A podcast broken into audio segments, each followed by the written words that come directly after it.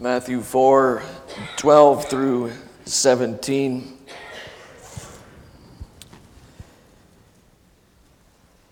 Where the word of the Lord reads as follows. Now when he heard that John had been arrested, he withdrew into Galilee. And after le- and leaving Nazareth, he went and lived in Capernaum by the sea, in the territory of Zebulun and Naphtali, so that what was spoken by the prophet Isaiah might be fulfilled. The land of Zebulun and the land of Naphtali, the way of the sea beyond the Jordan, Galilee of the Gentiles.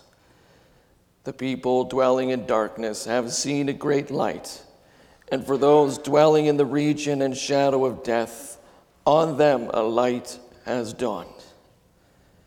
From that time, Jesus began to preach, saying, Repent, for the kingdom of heaven is at hand. That's our reading and text.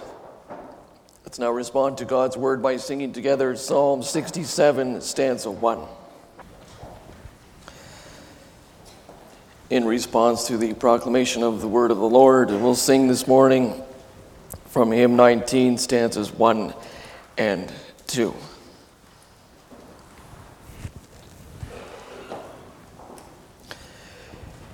Beloved congregation of our Lord Jesus Christ, if you haven't already noticed in our movement through these first chapters of Matthew, the Lord Jesus did his fair share of traveling. He goes from Bethlehem in Judea, his birthplace, down to Egypt, chapter two, verse fifteen. And then from there, he and his family went back to Israel, to the northern part of the nation, to Nazareth, at the end of chapter two. And the next account has him traveling from Galilee southeast to the Jordan River for baptism. After that, the Spirit leads him out to the Jordan wilderness, the Judean wilderness rather, to be tempted by the devil. And now in our text, when he is poised to begin his ministry, he heads back north to Galilee, goes to Nazareth, and then settles down in Capernaum. And of course, he's not traveling just for the sake of exercise or for seeing the sights. As we've also seen, pretty well every time he goes to a new location, Matthew says this is a fulfillment of Old Testament prophecy. Well, the picture that emerges before long is that Jesus is the chosen one by God to be the new Israel. He's going to these various places because he is the one who is appointed to reenact and refashion Israel's history.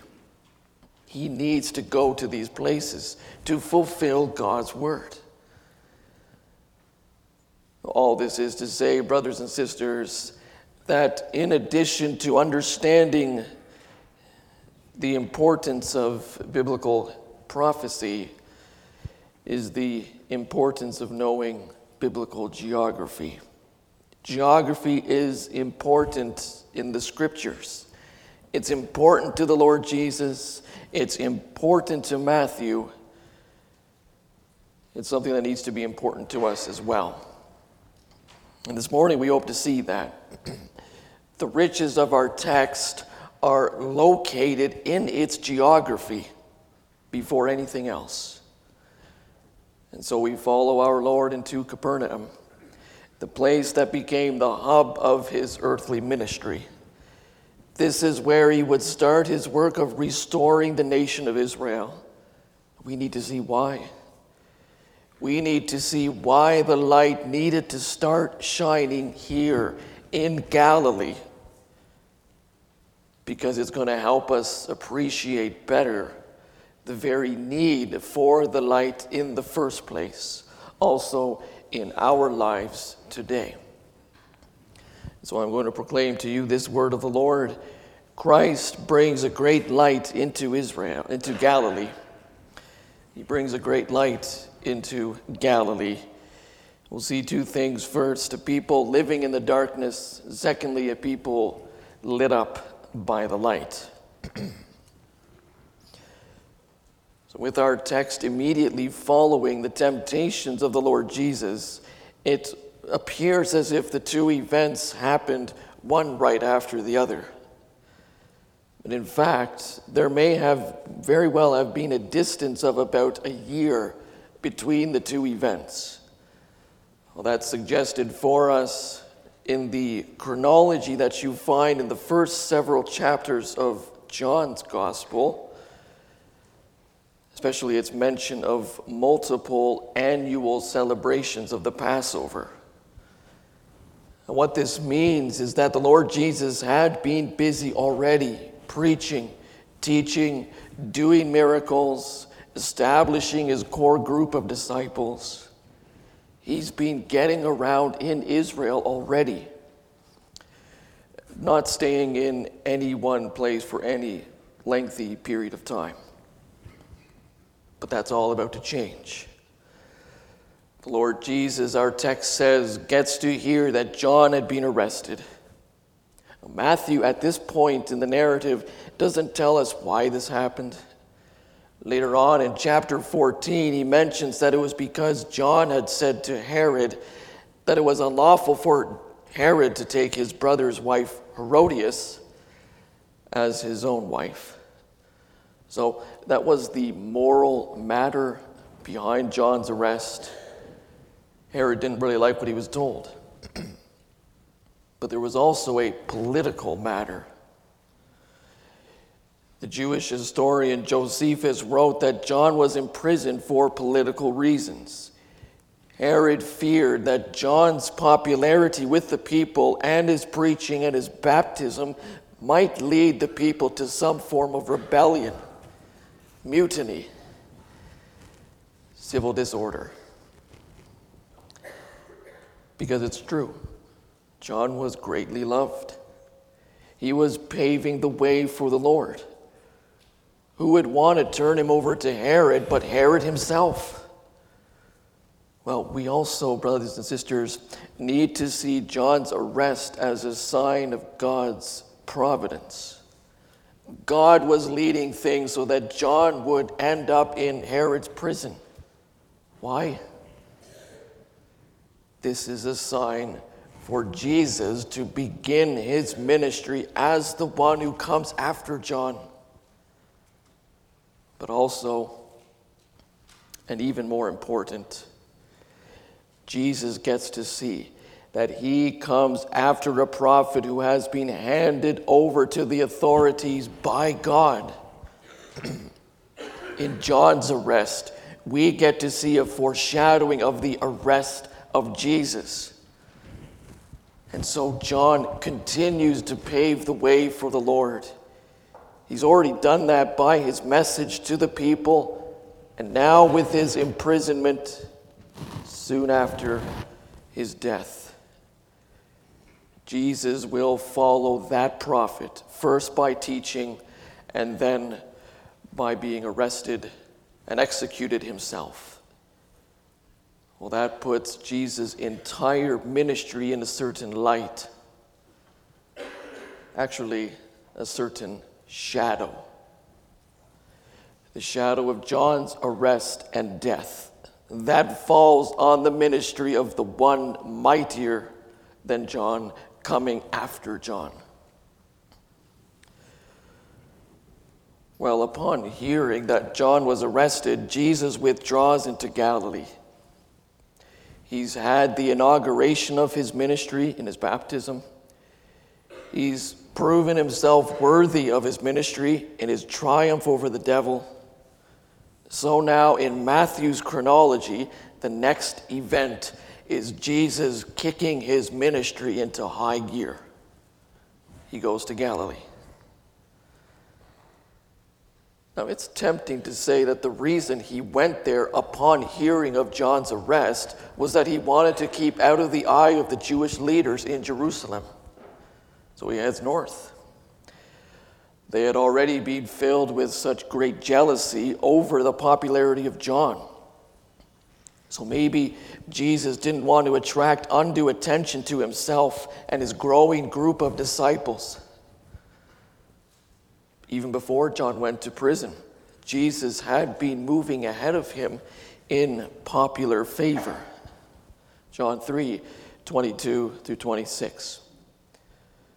Now, this may be part of the reason he withdraws to Galilee, but it is by no means the main reason. Certainly not in Matthew's mind, anyway.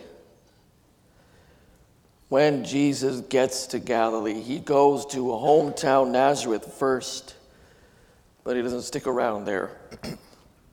That's not going to be his headquarters. Prophet's not well accepted in his hometown.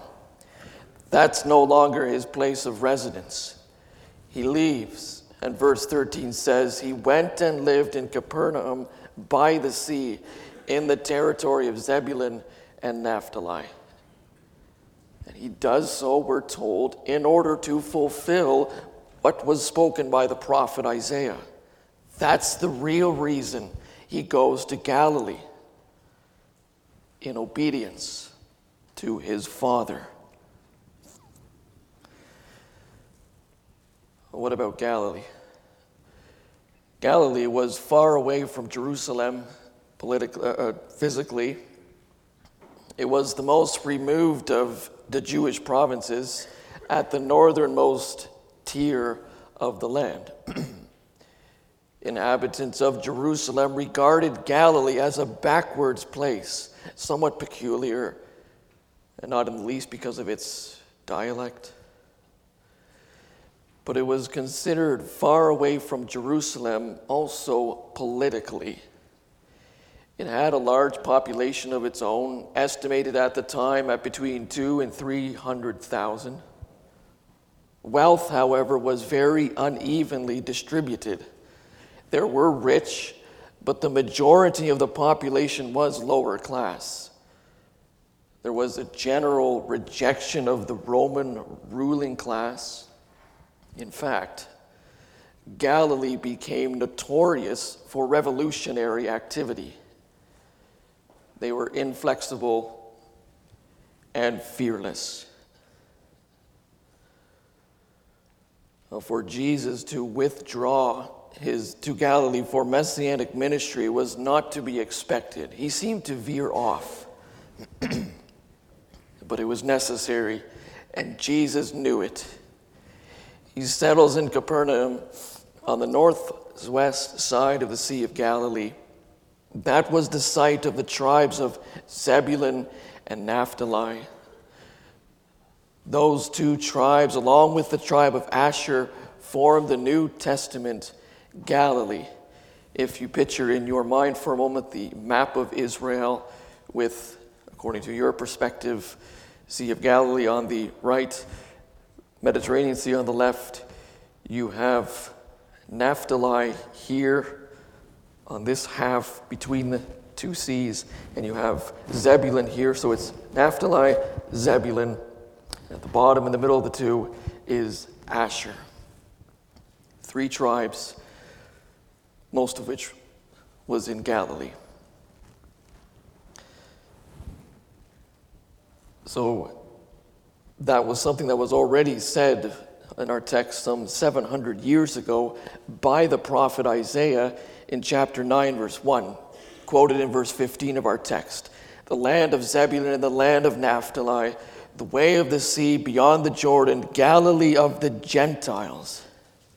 Well, that last phrase, the main phrase really in the first part of the prophecy is that last phrase, Galilee of the Gentiles, or Galilee of the nations. Why? Well, there's something very unique about this part of Israel. This territory was never completely Israelite.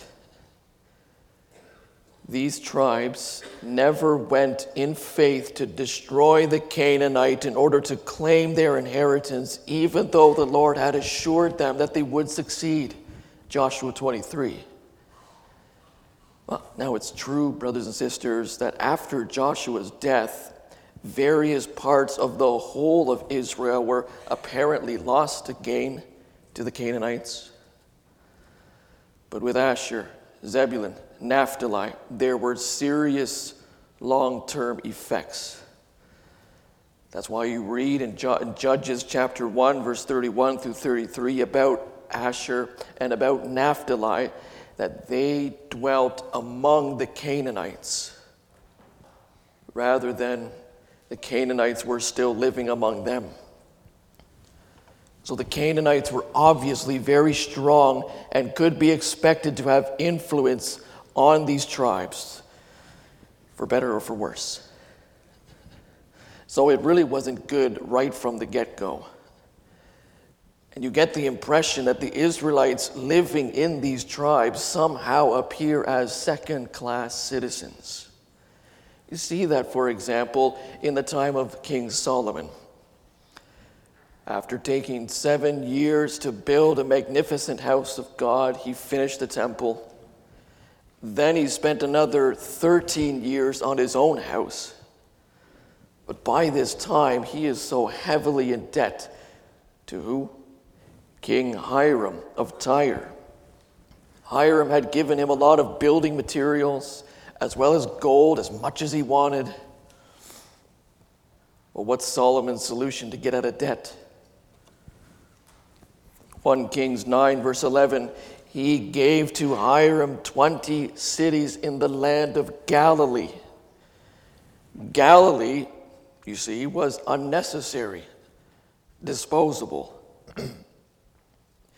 Even though this was part of the promised land, Solomon pledges these cities to the heathen king Hiram at the drop of a hat. Galilee was a land apparently despised by the people of God by and large. It was a land dwelling, you see, in darkness. These cities were apparently in poor condition, probably because of neglect.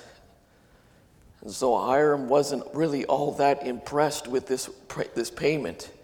He says, "What kind of cities are these that you've given me, my brother?"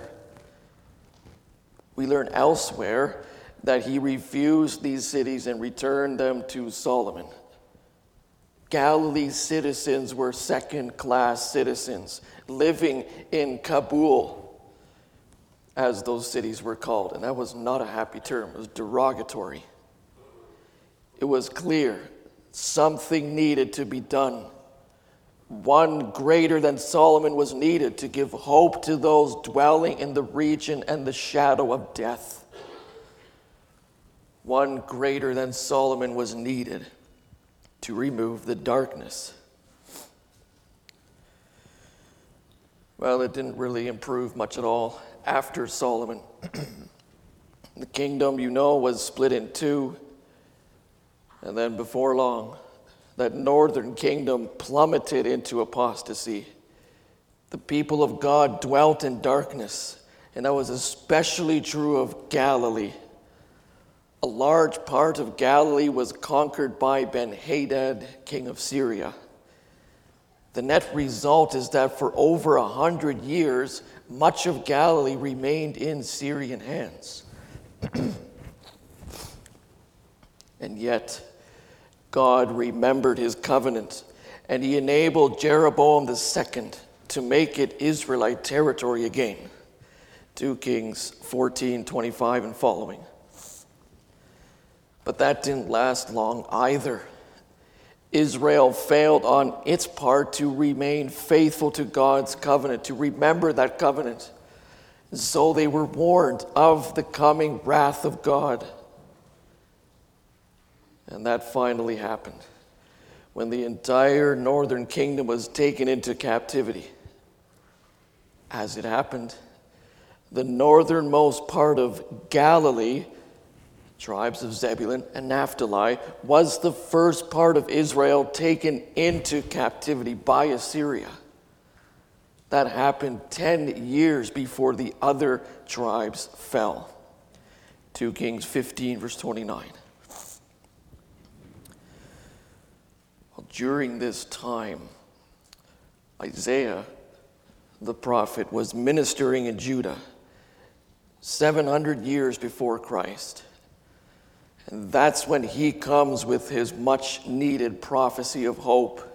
He says, this is not going to last. Galilee of the Gentiles, the people dwelling in darkness have seen a great light, and for those dwelling in the region and shadow of death, on them a light has dawned.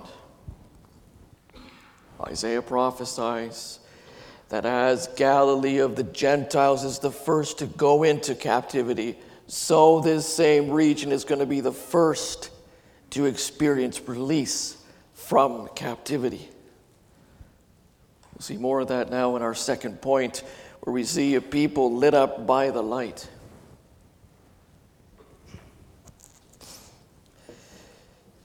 The prophet Isaiah, working in Judah at the lowest of the lows for God's covenant people, he gives hope. It's a prophecy that is so certain that it can be described as if it's already taken place. People dwelling in darkness have seen a great light, and for those dwelling in the region and shadow of death, on them a light has dawned. It's as if it's already happened. Well, when did this prophecy find its fulfillment? At least its first fulfillment. For, of course, that's always what we need to ask when studying the Old Testament prophecies. Are there multiple fulfillments of a prophecy? Well, in this case, there are.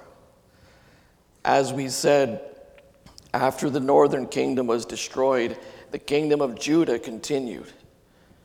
Godly King Hezekiah, he rebuilds, he reopens the temple in Jerusalem, which had been closed down by its predecessor, his predecessor, King Ahaz, and he cleanses it. And he restores temple worship, Second Chronicles twenty-nine. He also invites Judah and all those remaining in the northern kingdom, including Galilee, to celebrate the Passover feast. He sends couriers throughout the land and commands them to say, O people of Israel, return to the Lord, the God of Abraham, Isaac, and Israel, that he may turn again to the remnant of you who have escaped from the hand of the kings of Assyria. For if you return to the Lord, your brothers and your children will find compassion with their captors and return to this land. For the Lord your God is gracious and merciful and will not turn his face from you if you return to him. Well, this was none other than gospel proclamation by a son of David. This was light for those living in darkness. And even though there were some who laughed these couriers to scorn and mocked them, some men of Asher, of Manasseh, and of Zebulun humbled themselves and came to Jerusalem. Second Chronicles thirty, verse eleven. And so there was great joy again in Jerusalem, for since the time of Solomon the son of David, king of Israel, there had been nothing like this in Jerusalem. The light begins to shine again. It shone again for those in Galilee in the days of Josiah. Josiah, we may know, is a, was a faithful king of Judah. He was able to exercise political control over the former northern kingdom, including Galilee. So along with the rest of that kingdom, Galilee too was purged of idol worship. Light shining to those in darkness. They were, they were able once again to celebrate a great Passover feast. Second Chronicles thirty-five, verse eighteen says that no Passover like it had been kept in Israel since the days of Samuel the prophet. None of the kings of Israel had kept such a Passover as was kept by Josiah. Judah and Israel rejoiced together in God and his mighty hand of salvation.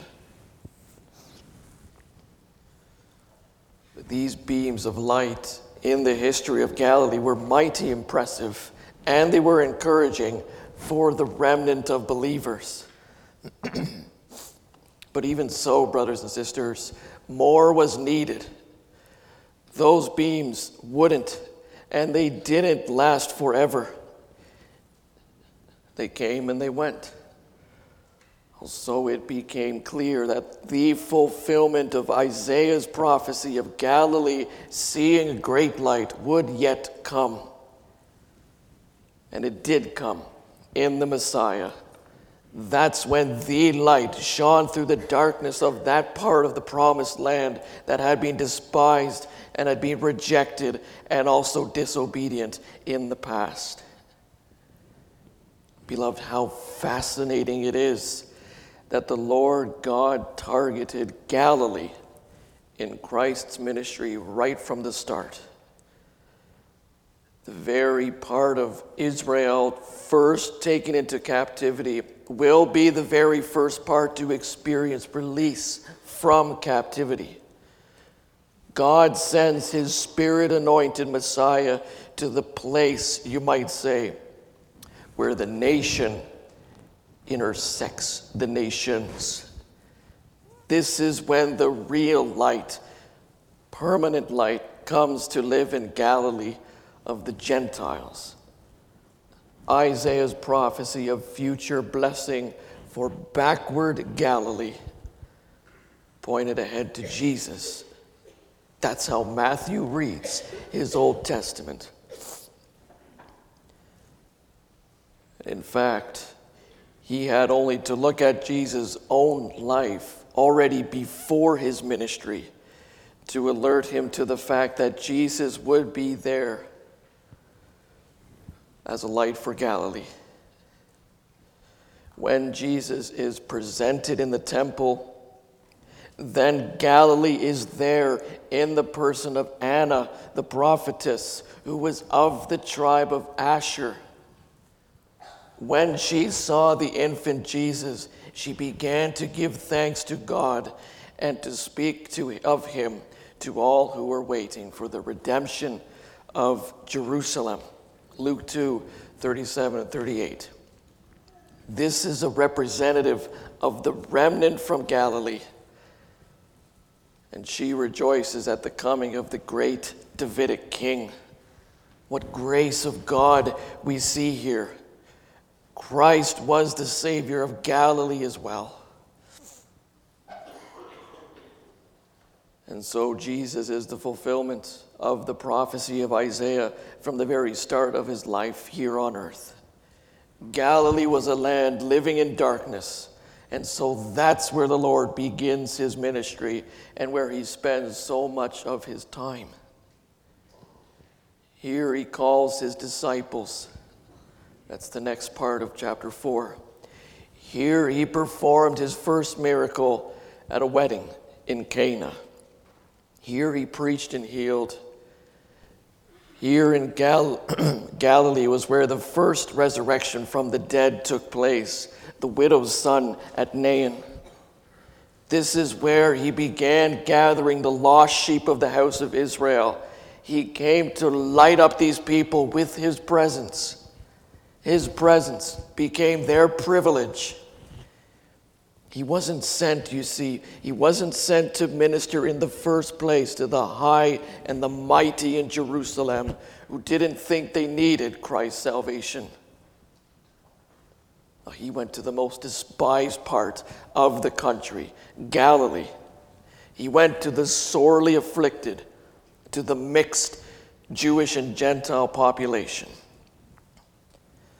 That's where the light of life dawned for Israel. They would be the first to be restored from exile. And that happened through nothing else than the preaching. Before he gets to his Sermon on the Mount, Christ delivers the proclamation of verse seventeen. At the start of his ministry, Jesus preaches, "Repent, for the kingdom of heaven is at hand." In essence, it's the same message as John the Baptist. John, we said earlier, his task was to bear witness to the light so that all might believe in him. He taught the people to expect the kingdom of God in Christ. It's a kingdom not like the ones of the world. The kingdom of God has not come near in a physical or geographical sense. You can't see the kingdom like you could go and see the neighboring kingdoms of Egypt and Syria. The only way to see the kingdom is if you first repent and accept Jesus Christ as the king of that kingdom. This is what John the Baptist was teaching the people. He did it, however, in the desert, not Galilee. And so that's what Jesus Christ does. From the time John the Baptist is imprisoned, Jesus began to preach that message of repentance. Turn away from sin and turn to God in faith. Now, two thousand seventeen, as you may know, is the five hundredth anniversary of the Reformation. So we do well to pay attention to what Martin Luther wrote as the very first of his ninety-five theses. Thesis one, what did he write? We know he did it, but we don't always know what exactly those theses looked like. Here's thesis one. When our Lord and Master Jesus Christ said, repent, he willed the entire life of believers to be one of repentance. Luther is thinking of Matthew four seventeen. Repentance is a lifelong project for the child of God. It has to be personal, sincere, and daily. If you repented yesterday, you must do so again today. If you repent today, you're going to do the same thing tomorrow. Repentance takes a couple of things at least. It takes humility to recognize through the mirror of God's word your sins and to grieve about them every day again. And repentance also calls for faith, that you would constantly love and embrace Christ and his atoning work for you. Martin Luther lived and he wrote in an age of excessive ritualism and showy religion. Luther called the church to think about the basics, just like John and Jesus had done centuries before. And so we are called to do the same. The style, the character of God's kingdom is that he comes to us with his word in the preaching. And in that preaching, he calls for us to change, to be conformed to Christ, to seek God's forgiving grace in Christ. Yes, to seek the light of Christ, to enter into our lives and crowd out the darkness. Jesus said later on in his ministry, I am the light of the world. He who follows me will not walk in darkness, but will have the light of life. It's by faith that we may have Christ, be united to Christ, the light of the world. And that's great news, brothers and sisters. For Christ took upon himself our darkness. And it happened throughout his whole ministry, his whole life, especially at the cross. There is where the dark clouds of God's wrath fell upon Christ for our sins. And the prince of darkness thought he had the last laugh over the church. For three hellish hours on that Friday, it seemed as if the darkness had won. All of Galilee's darkness, and all of your and my darkness was poured upon the light. But no, the darkness didn't defeat it. The darkness didn't crush it. Christ sustained God's eternal wrath. And Easter morning, Sunday, Christ burst out of that tomb as the light of life. He punched through the darkness, and he won. And so there are consequences for you and me as those who believe in Christ. It's the light that you are called to worship. It's to that light that you are called to come in humility, running from the darkness, confessing the darkness that that light exposes in you, and receiving life and salvation. And then also walk in that light. Come into the light. Let him illuminate your heart.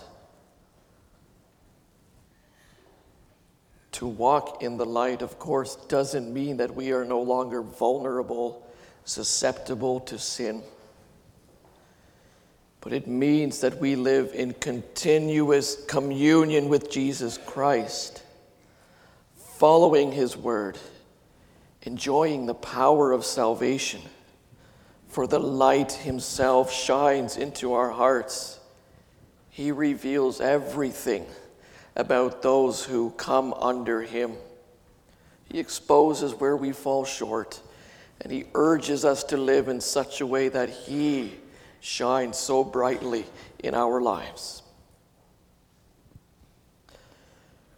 Brothers and sisters, we get to hear in more detail this afternoon that the Son of God gathers his church until the very the full number is complete. He's been doing that since day one, from the beginning of the world to its end. And when he left this earth, he left his apostles, the men of Galilee, with the task to bring forth the gospel of the light. The people who walked in darkness have seen a glorious light by grace alone. This is how all God's children are gathered. And so what does the Apostle John see on the island of Patmos? Revelation seven. He hears it, doesn't see it. I heard the number of the sealed, one hundred forty-four thousand, sealed from every tribe of the sons of Israel, twelve thousand from the tribe of Judah, and the list goes on through them all. Named, of course, then in that list are Asher, Zebulun, Naphtali. What man may write off as worthless, God, the faithful and the steadfast one, calls these his very own. Christ came to seek and to save the lost. Us, the Israel of God. He came to shine his light into our lives, and he has. Not one is going to be missing. All will be included in the heavenly Zion with its twelve gates, on which are inscribed the names of all twelve of the sons of Israel, Naphtali and Zebulun included. Do you look forward then to that day? Because that's the day where the glory of God will shine its light on the new city, and the Lamb serve as its lamp. The Lord God will give us light. Light is going to be everywhere. It will have conquered darkness forever. Live and celebrate and repent today, for the light of lights has come, and it will come again in the fullness of the kingdom of heaven. Amen.